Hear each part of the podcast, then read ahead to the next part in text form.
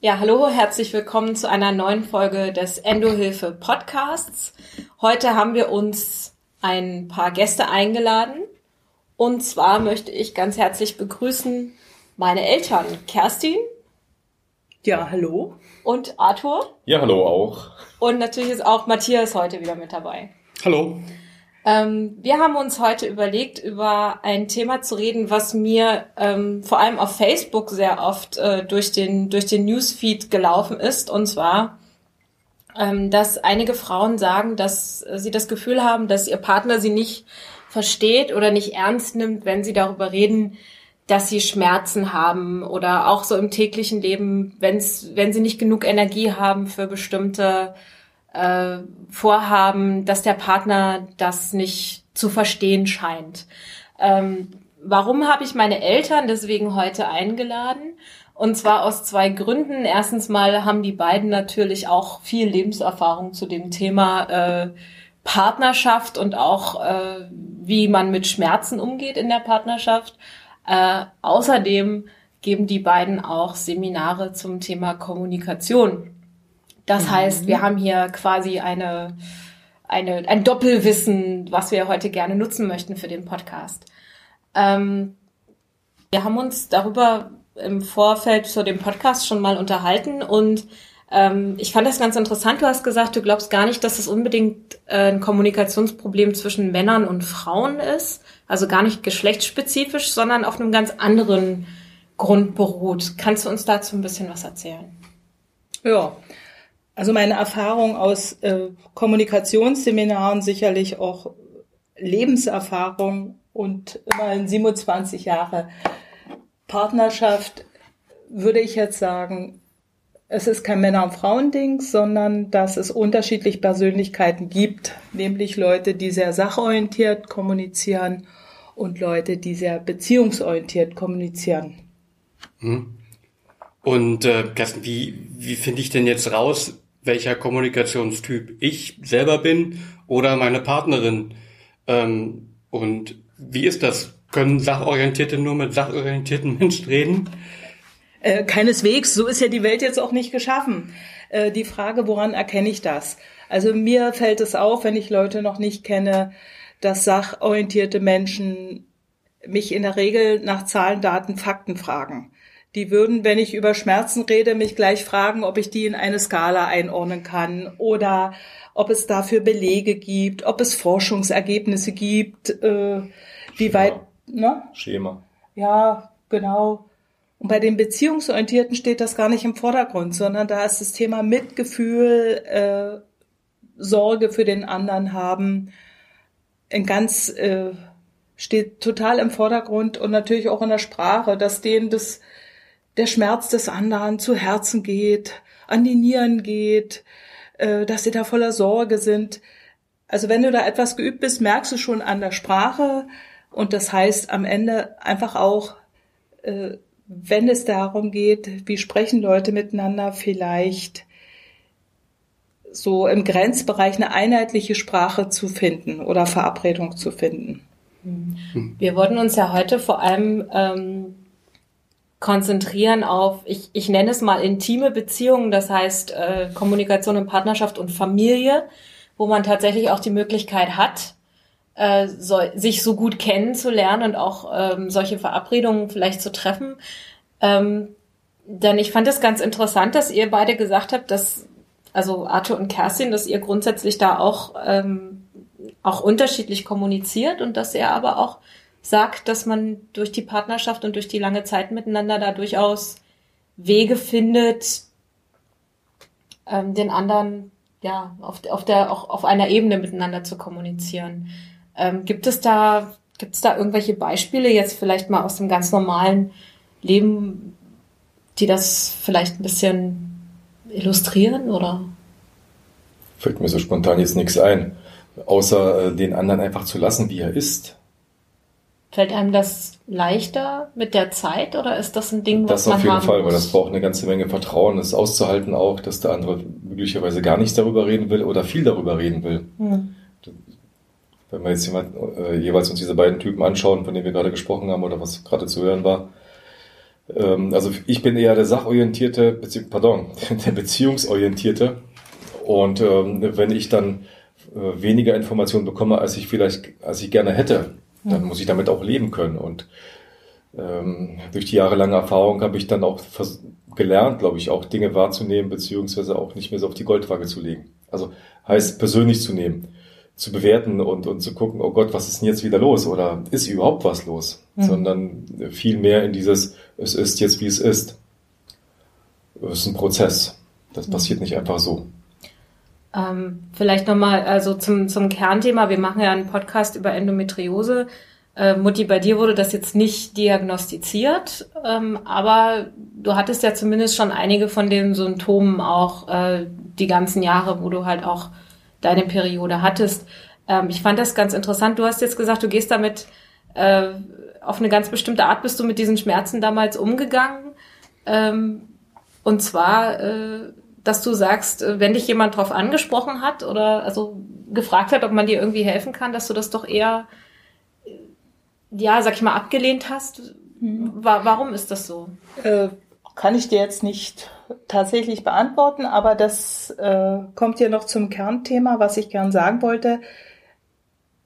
Äh, es wird sicherlich eine Menge Menschen geben, die Schmerzen als Teil ihres Lebens damit integrieren können und es gibt Leute, die ähm, mit dem Schmerz auch eine gewisse Erwartung an jemand hegen und äh, das dann vielleicht nicht sehr eindeutig kommunizieren, also was sie konkret wollen.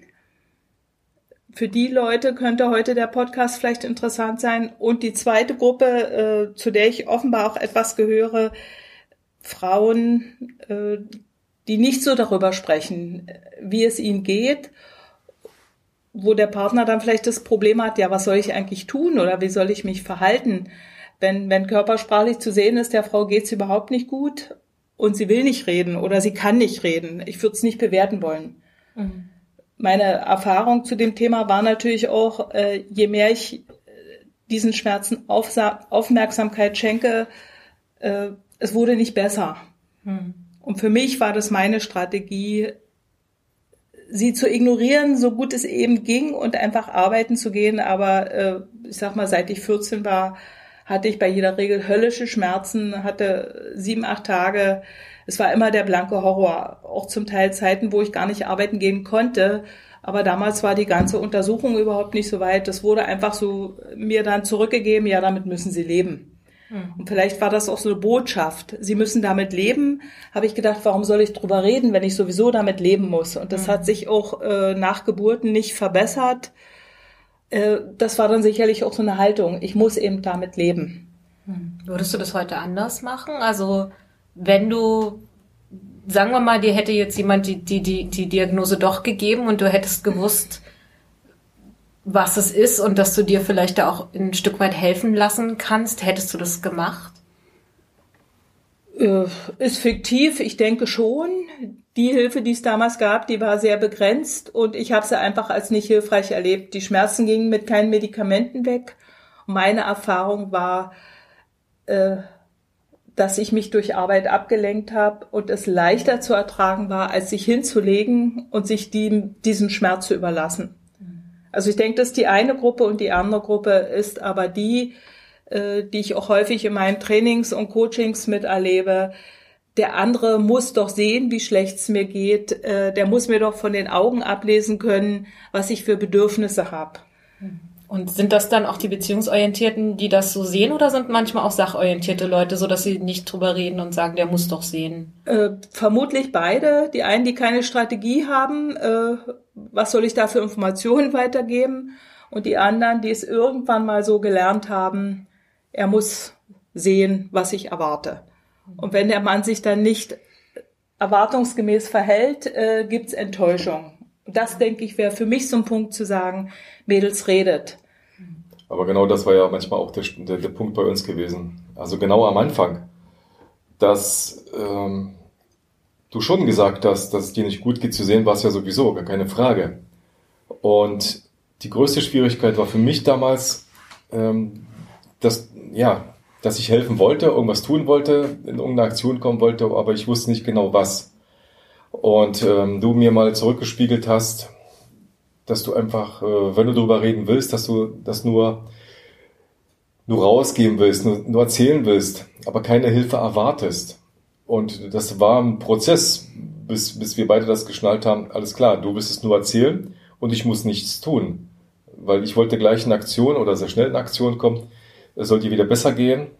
Ähm, und genau das hast du nicht, äh, auch nicht gewollt, dass ich dir helfe. Du wolltest es nur erzählen, so stumpf an die Wand reden. Mhm. Und das gab ordentlich Spannung bei uns, weil, ja, das Missverständnis war auf beiden Seiten. Ja. Und hier, hier sieht man ein schönes Beispiel. Der Beziehungsorientierte hilft von Herzen gern und äh, der Sachorientierte äh, nimmt die Situation manchmal als äh, Informationsaustausch. Mhm. Und deshalb meine ich auch, äh, Wäre ich als beziehungsorientierte Frau, hätte ich gesagt, oh je, sieh, wie schlecht es mir geht, mach jetzt das, das, das. Und äh, mit der Sachinfo hätte er was anfangen können. Und wenn es dann eben mal umgedreht ist. Hm. Natürlich gibt es dann auch Schwierigkeiten zwischen Mann und Frau. Äh, wann treten die nicht auf, wenn sie beide sehr sachorientiert sind oder beide sehr beziehungsorientiert sind? Also wenn sie beide im gleichen See schwimmen, äh, werden die einfach eine sehr klare Strategie haben, so gehen wir damit um. Äh, zwei Sachorientierte erstellen vielleicht eine Checkliste, was passiert an besonders schmerzhaften Tagen. Und die Beziehungsorientierten finden auch sehr schnell ihre Lösung. Mhm. Äh, wie man das mit Wärmflasche und Händchen halten und streicheln und festhalten regeln kann. Ich denke, es ist äh, eine Aufgabe für die Paare, wo die Partner einfach völlig unterschiedliche Sichtweisen auf das Thema Schmerz haben und aber so einen einheitlichen Sprach-, Informations-, äh, Handlungsrahmen brauchen, mhm. damit es besser wird. Aber den müsste man sich dann eigentlich vereinbaren. Den das, ist einem ja nicht gegeben. Und das ist genau der Punkt. Das haben wir auch gemacht. Dass entweder sie von vornherein gleich sagt, ich will nur an die Wand quatschen, oder ich gefragt habe oder ich frage, willst du jetzt einfach nur an die Wand quatschen oder soll ich dir zuhören und brauchst du, möchtest du eine Antwort, eine Unterstützung, eine Hilfe? Und dementsprechend verhalte ich mich auch dann. Das macht ihr heute auch. Das machen wir heute noch mehr als sonst. Und auch klarer dieses, dass wir uns gegenseitig fragen, was erwartest du jetzt? Also gibt es eine Erwartung oder gibt es keine Erwartung? Okay, also soll ich dir eine Wärmflasche bringen? Und dann möchte ja. man kein Pfff und kein Oh, sondern ja, ich hätte gern eine oder nein, sie hilft mir gerade gar nicht. Ja.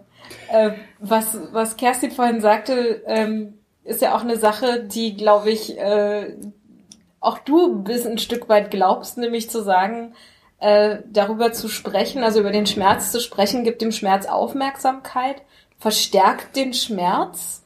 Auf der anderen Seite auch, äh, wenn der Partner, der äh, dem Schmerz Aufmerksamkeit gibt, Glaubst du ein Stück weit auch, dass sie vielleicht durch diese Aufmerksamkeit, die sie dann bekommt, vielleicht auch mehr mhm. Schmerzen hat? Äh, kannst du darüber noch was also sagen? Also zum einen ist das schon wissenschaftlich untersucht. Das wurde also herausgefunden, dass in äh, Beziehungen, wo der Partner mit der äh, mit dem erkrankten Partner oder der erkrankten Partnerin äh, sehr mitleidet, sich sehr kümmert und sehr darauf eingeht, ähm, die die Medikamentengabe von Schmerzmitteln oftmals höher ist, äh, dass die Schmerzzeiten länger sind und äh, der Schmerz grundsätzlich auch stärker empfunden wird. Mhm.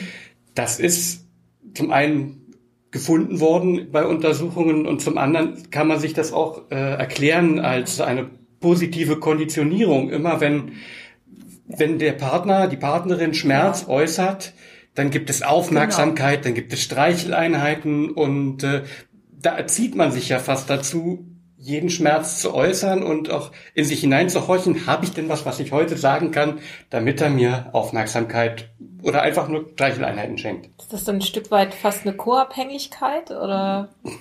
Also vielleicht hat ja der Partner auch unglaublich Spaß daran, sich zu kümmern. Ne? Das ist ja dann dann sind wir natürlich äh, mittendrin. Wenn ich hier über beziehungsorientierte Menschen höre, die das tatsächlich ja äh, auch gerne machen, dann ähm, es ist richtig, dass das sicherlich auch Spaß oder Freude oder ein Solange Ausdruck von Beziehung einfach ist. Ne? gibt, denke hm? ich, ist alles ja. in Ordnung. Aber das wäre so ein Die Frage Thema ist, noch. erhöhe ich damit für den kranken, chronisch kranken Partner, die Partnerin, äh, denn den Leidensdruck? Hm. Ne?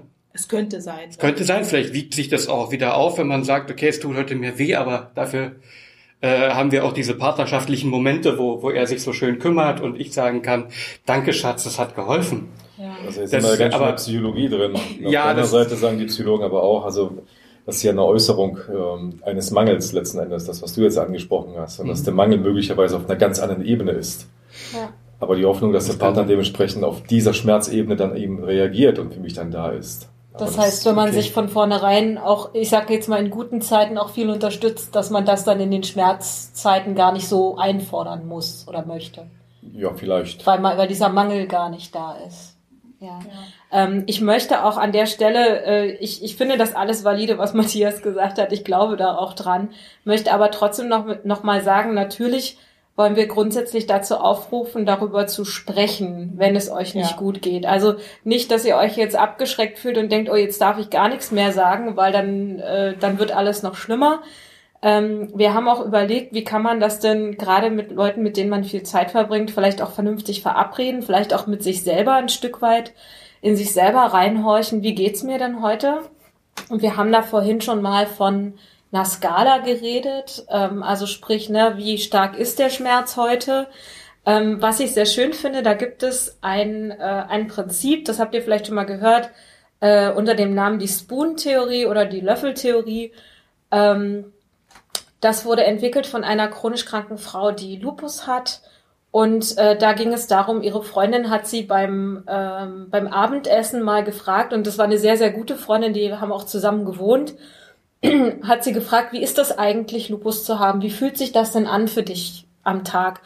Und äh, diese junge Frau hat dann überlegt, Mensch, wir kennen uns schon so viele Jahre, die hat schon ganze Tage mit mir verbracht, die muss doch eigentlich wissen, wie das ist und hat überlegt, wie kann es ihr auf eine andere Art und Weise beibringen. Und weil sie eben gerade in einem Restaurant waren, hat sie einfach irgendwie ein paar Löffel von den Tischen gegriffen und hat, ihr, hat ihrer Freundin diese Löffel in die Hand gegeben und hat gesagt, guck mal, diese Löffel, das ist deine Energie, die du an diesem Tag zur Verfügung hast. Und alles, was du machst an dem Tag, das kostet dich Energie. Also es kostet dich einen Löffel. Und ist dann mit ihr so einen exemplarischen Tag mal durchgegangen und hat gesagt, okay, mich morgens anzuziehen oder zu duschen und anzuziehen, das kostet mich schon einen Löffel.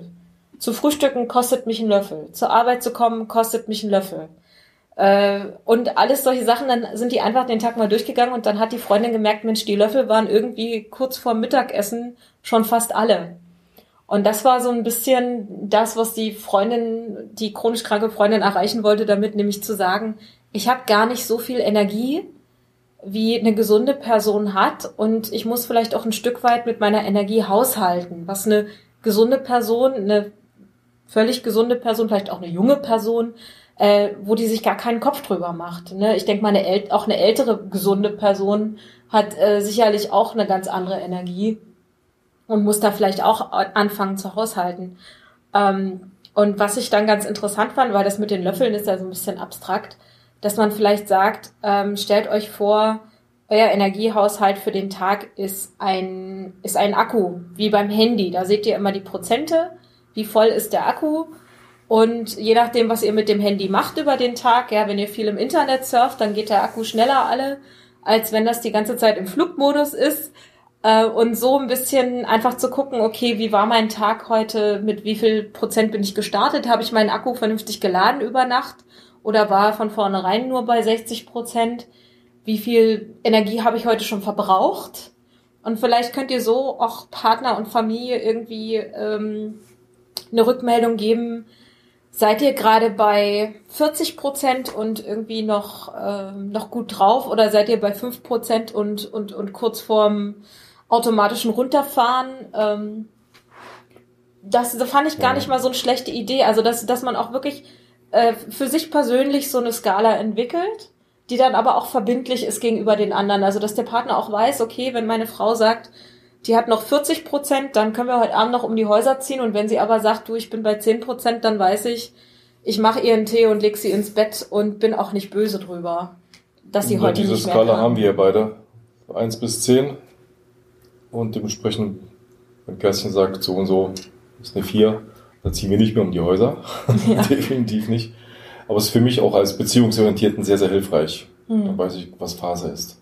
Und ich finde Scala nochmal gut, dass du das ansprichst. Äh, der Podcast geht ja auch darum, wie eine Partnerschaft gelingen kann. Wenn jemand äh, eine chronische Erkrankung hat, finde ich genauso wichtig, weil vorher noch das Thema Co-Abhängigkeit fiel, mhm. äh, zu sagen, die Leute, die jetzt den, den sogenannten gesunden Teil in der Beziehung äh, abbilden, dass die genauso ein Energielevel haben, ja. äh, wo sie drauf gucken sollen und sowas äh, abzugleichen, heißt für mich auch so eine Gleichberechtigung.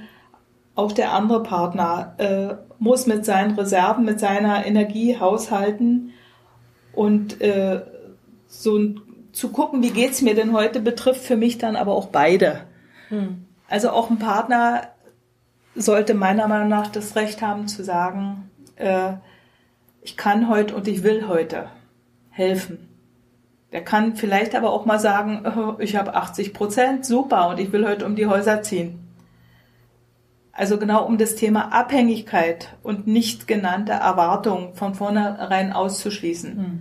Also nicht, weil du jetzt mit mir zusammenlebst, gehörst du mir, musst gucken, wie es mir geht, sondern das Grundthema, was wir im Vorgespräch schon hatten, jeder von uns ist für sich selber verantwortlich äh, und hat da einfach auch nach sich selber zu schauen, womit geht's mir gut.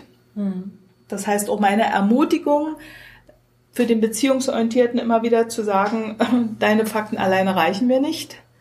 Ich brauche noch ein bisschen mehr, aber es benennen und auch umgedreht für beide Seiten. Heißt es auch, äh, Kompromisse zu finden und äh, sich aber auch, wenn es ab und zu mal wehtut, abzugrenzen. Hm.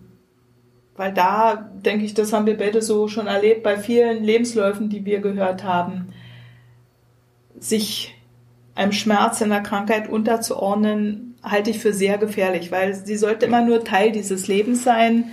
Und deshalb, also als Resümee, Leute, sagt, was ihr wollt. Hm. Und lasst dem anderen aber die Chance, äh, wenn ich jemand frage, würdest du das bitte für mich tun? Heißt es aber auch, er darf Nein sagen. Und genau. das ist ein ganz genau. wichtiger Punkt. Ich habe noch mal was gehört, man kann den Leuten nur vor den Kopf gucken, aber nicht hinein. Und das sollte Prämisse sein. Du wolltest noch was sagen? Nein, ihr habt mich nicht unterbrochen. ähm, eine Sache, die ich mir noch aufgeschrieben habe, ist, ähm, was ich auch sehr gut finde, auch wieder zwischen, vielleicht eher zwischen den Beziehungs- und Sachorientierten, was da ab und zu passiert, äh, vielleicht auch zwischen Männern und Frauen, vielleicht, mhm. äh, vielleicht ist das dann auch tatsächlich geschlechtsspezifisch. Und zwar haben wir gesagt, äh, manchmal kommt man an mit einem Thema, über das man selber im Kopf schon ganz lange nachgedacht hat. Ähm, und äh, man hat sich irgendwie seine, seine Gedanken und seine Argumente schon bereitgelegt und äh, wettert jetzt auf den Partner ein oder wettert, das hört sich so negativ an. Also man spricht mit dem Partner ein, ein Thema an, über das man sich selber ja offensichtlich schon vorher Gedanken gemacht hat und erwartet jetzt von dem Partner, dass der genauso schnell äh, Stellung bezieht oder eine Antwort gibt, wie man, wie man selber das gerade runtergerattert hat. Ähm, und vergisst dabei manchmal, dass der Partner vielleicht auch Zeit braucht, äh, vielleicht auch nicht nur zehn Minuten, vielleicht auch mal ein paar Tage oder ein paar Stunden, ein paar Tage, auch von Wochen haben wir schon gehört, äh, um das Thema genauso gründlich ähm, durchzugehen im Kopf und dann auch eine, eine Antwort zu geben zu dem Thema. Ähm, das habt ihr beide auch sehr erfolgreich ausprobiert. Äh, hab auch gehört, dass das mit der Zeit auch tatsächlich, dass die, die, die, die Zeiten auch kürzer wurden. Aber zumindest habt ihr euch irgendwie auf eine Antwort verabredet. Die, die Zeiten der Antwort meinst du, ja, sind kürzer geworden? Genau. Also dass ja. es dann am Anfang vielleicht ein paar Tage waren und am Ende nur noch ein paar Stunden oder ein paar Minuten dann. Also dass man auch, dass man auch äh, in der Beziehung auch lernt, irgendwie Rücksicht zu nehmen. Also es geht ja ganz vielen Leuten offensichtlich so, es geht nicht nur uns so, aber wir haben das an uns natürlich auch kennengelernt und ähm, ich spreche jetzt erstmal nur von mir. Ähm, wenn dann ein, ein Thema auf dem Tisch war, Konfrontation, jetzt egal mit welchem Thema, dass ich äh, im Kopf ganz viel hin und her abgewogen habe, was könnte ich dazu sagen oder was ist da hilfreich, was, was hat mich dazu bewogen. Aber das war eben im Kopf und das kam nicht raus. Und ähm, dass meine Partnerin zum Teil ungeduldig wurde oder es auch nicht verstehen konnte, wieso sagt er jetzt nichts? in meiner Welt habe ich gesprochen, aber das war halt nur innerlich und nur im Kopf. Und das musste dementsprechend für mich auch gut aufbereitet sein und, und vielleicht auch recherchiert. Ähm, aber es ging nicht so spontan. Und äh, ich weiß, das geht ganz, ganz vielen Leuten so. Und zum, zum Glück oder zum Pech ging es mir überhaupt nicht anders, sondern genauso. Und ähm, auch diese Hilfestellung von Kerstin, äh, die dann kam, also du hörst dir erstmal an, das bewegt mich, das interessiert mich oder das dir geklärt werden, das wollen wir, äh, da brauchen wir eine Klärung.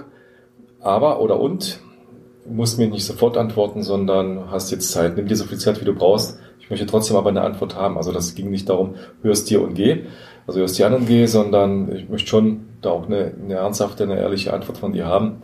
Und die Zeit wurde mir dementsprechend auch zugestanden und überlassen. Und umgedreht, weiß ich aber bei Kerstin war es auch so. Und diese Abstände tatsächlich äh, verkürzen sich zu mhm. dem Antwort geben können. Ja. Es ging nicht, nicht um nicht zu wollen, sondern zu können. Ja. Und ähm, es hat viel Kopfkino, definitiv, aber auch Lernen. Und ihr habt euch aber auch richtig verabredet auf einen Tag oder eine Zeit? Wir haben, wir, wir haben ganz klar Thema, Tag, also Uhrzeit. Ja.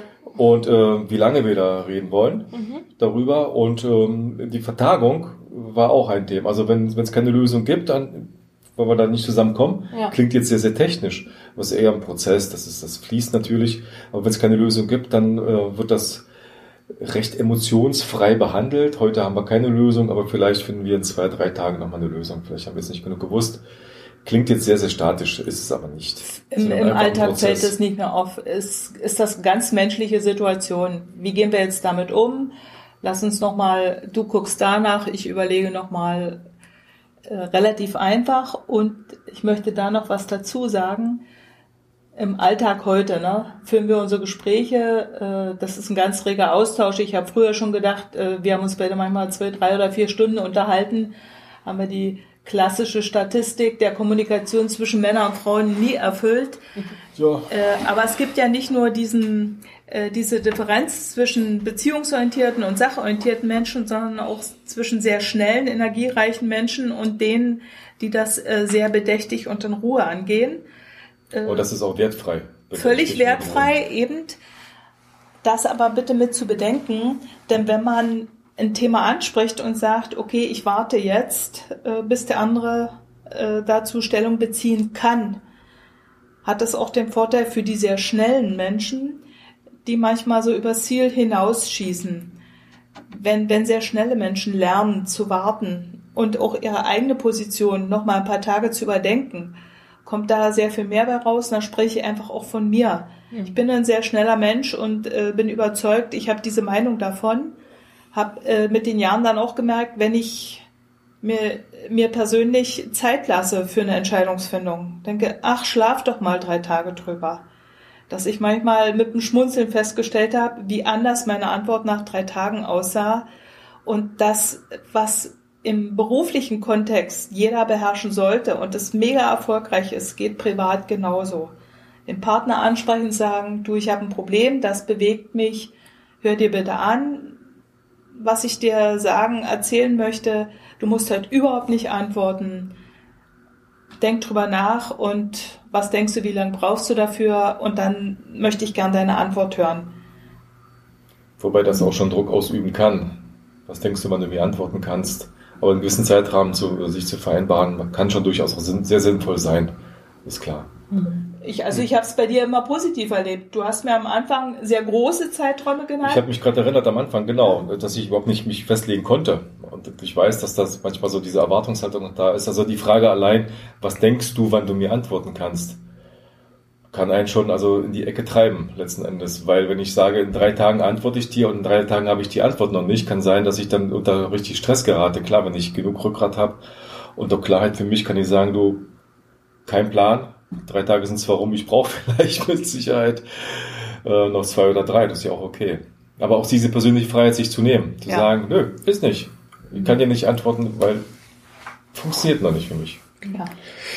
Da finde ich aber, glaube ich, einen ganz wichtigen Aspekt äh, daran, zu Anfang zu, schon zu erkennen, brauche ich mehr Zeit für eine Antwort oder braucht vielleicht mein Partner, den ich gerade was gefragt habe, mehr Zeit für eine Antwort? Ich glaube, da fängt dieser Prozess an, oder?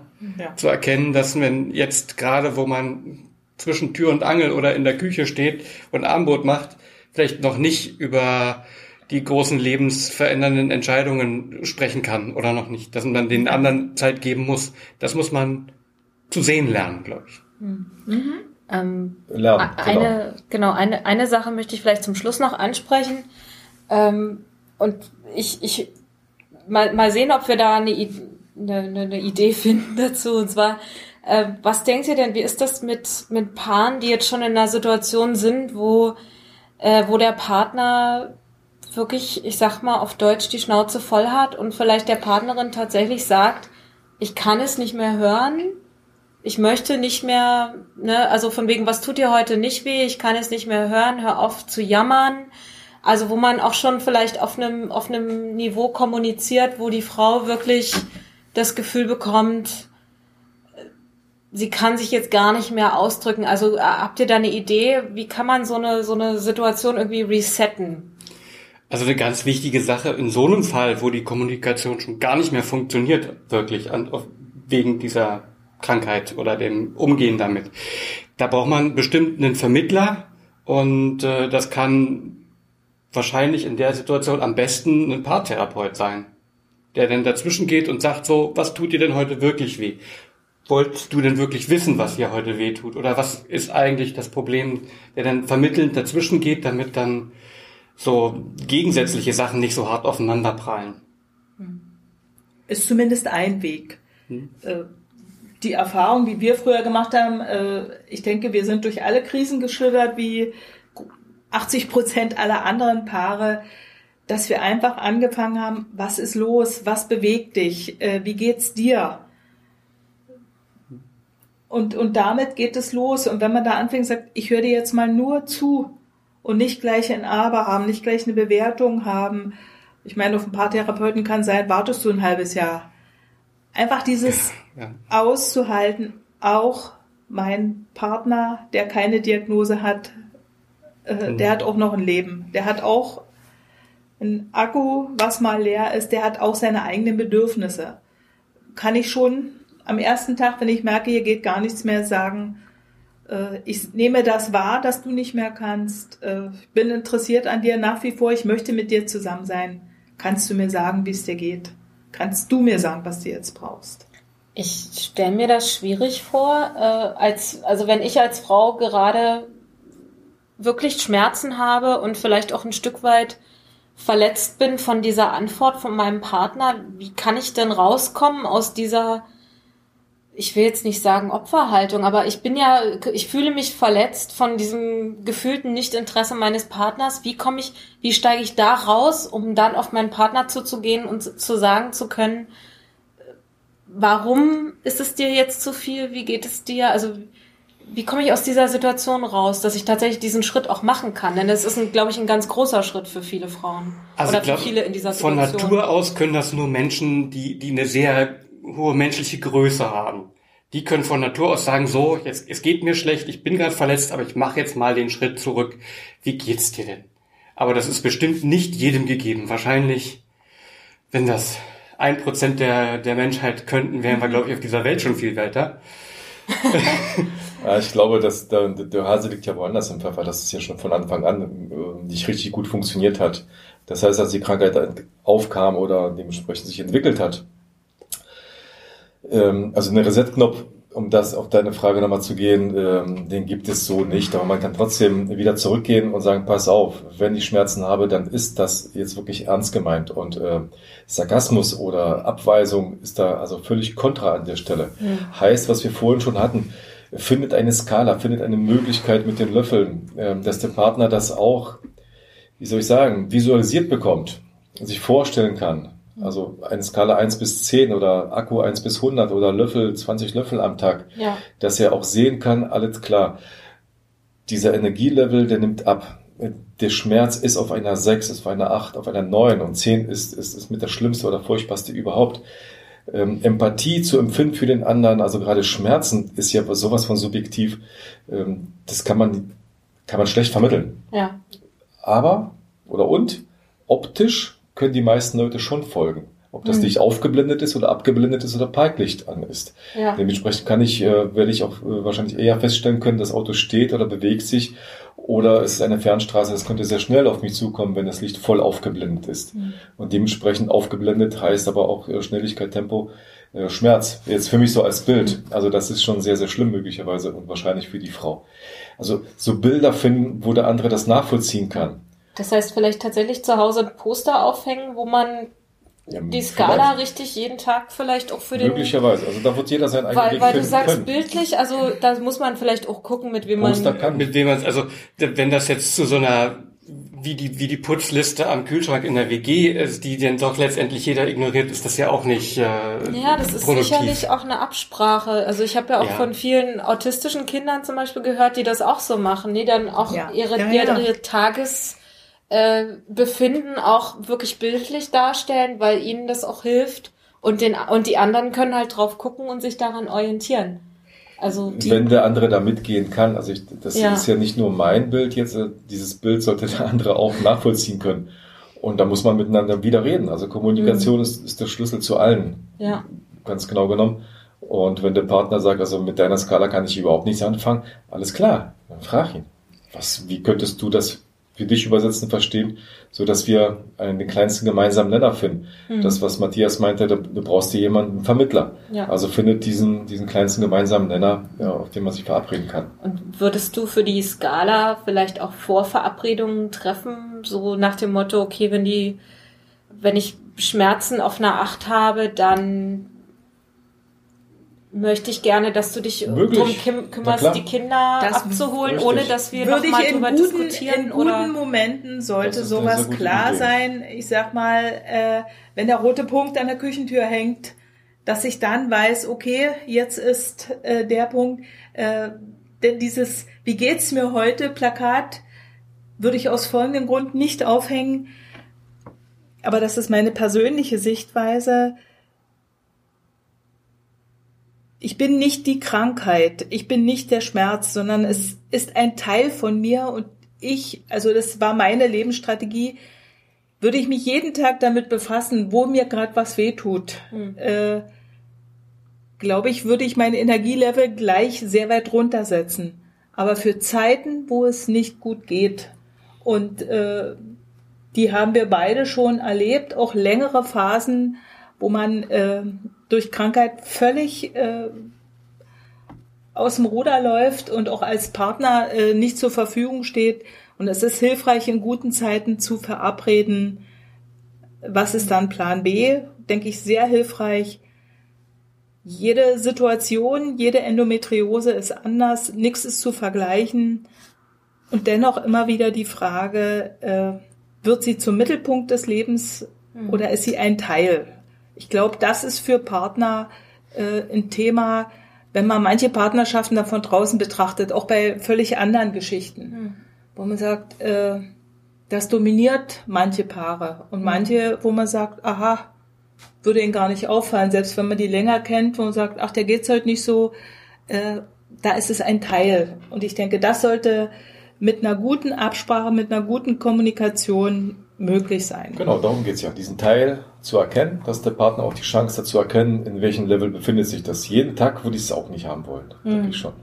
Oder vielleicht, wenn man es auch grundsätzlich auch eher positiv formuliert. Also anstatt jetzt zu sagen, mein Schmerzlevel ist eine 8, dass ich sage, mein Energielevel ist. Also, dass wir das einfach positiv sagen, dass man vielleicht sagt, wenn mein Energielevel eine 4 ist, dann heißt es vielleicht auch gleichzeitig, dass mein Schmerzlevel irgendwie höher ist und deswegen ist mein Energie, also dass man sich einfach auf die positiven Sachen, ne? Also anstatt zu sagen, was tut mir alles weh, sage ich, wie gut geht's mir heute, wie viel Energie habe ich heute, Was, Was- tut mir heute nicht weh? was tut mir heute nicht weh. Da haben wir es jetzt wieder. Also, Weil da haben wir schon wieder das Wort weh. genau. Äh, dieses, äh, was Matthias ja auch vorhin sagte, wo setze ich meinen Fokus? Und der Fokus ist in der Sprache erkennbar. Hm, Heute tut mir nicht viel weh, da höre ich schon wieder das Wort weh. hm. Was kann ich heute machen mit der Energie, die ich habe? Ich fange jetzt erstmal an und das Ja. wird, Genau, diese Verabredung in guten Zeiten zutreffen. ja. Ähm, ja, ich, ich würde sagen, für den, für den Moment ähm, würden wir es dann erstmal einpacken für heute. Sag's mal. äh, ich danke euch vielen, äh, ich danke euch vielen Dank. Ich danke euch herzlichst, äh, dass ihr dabei wart.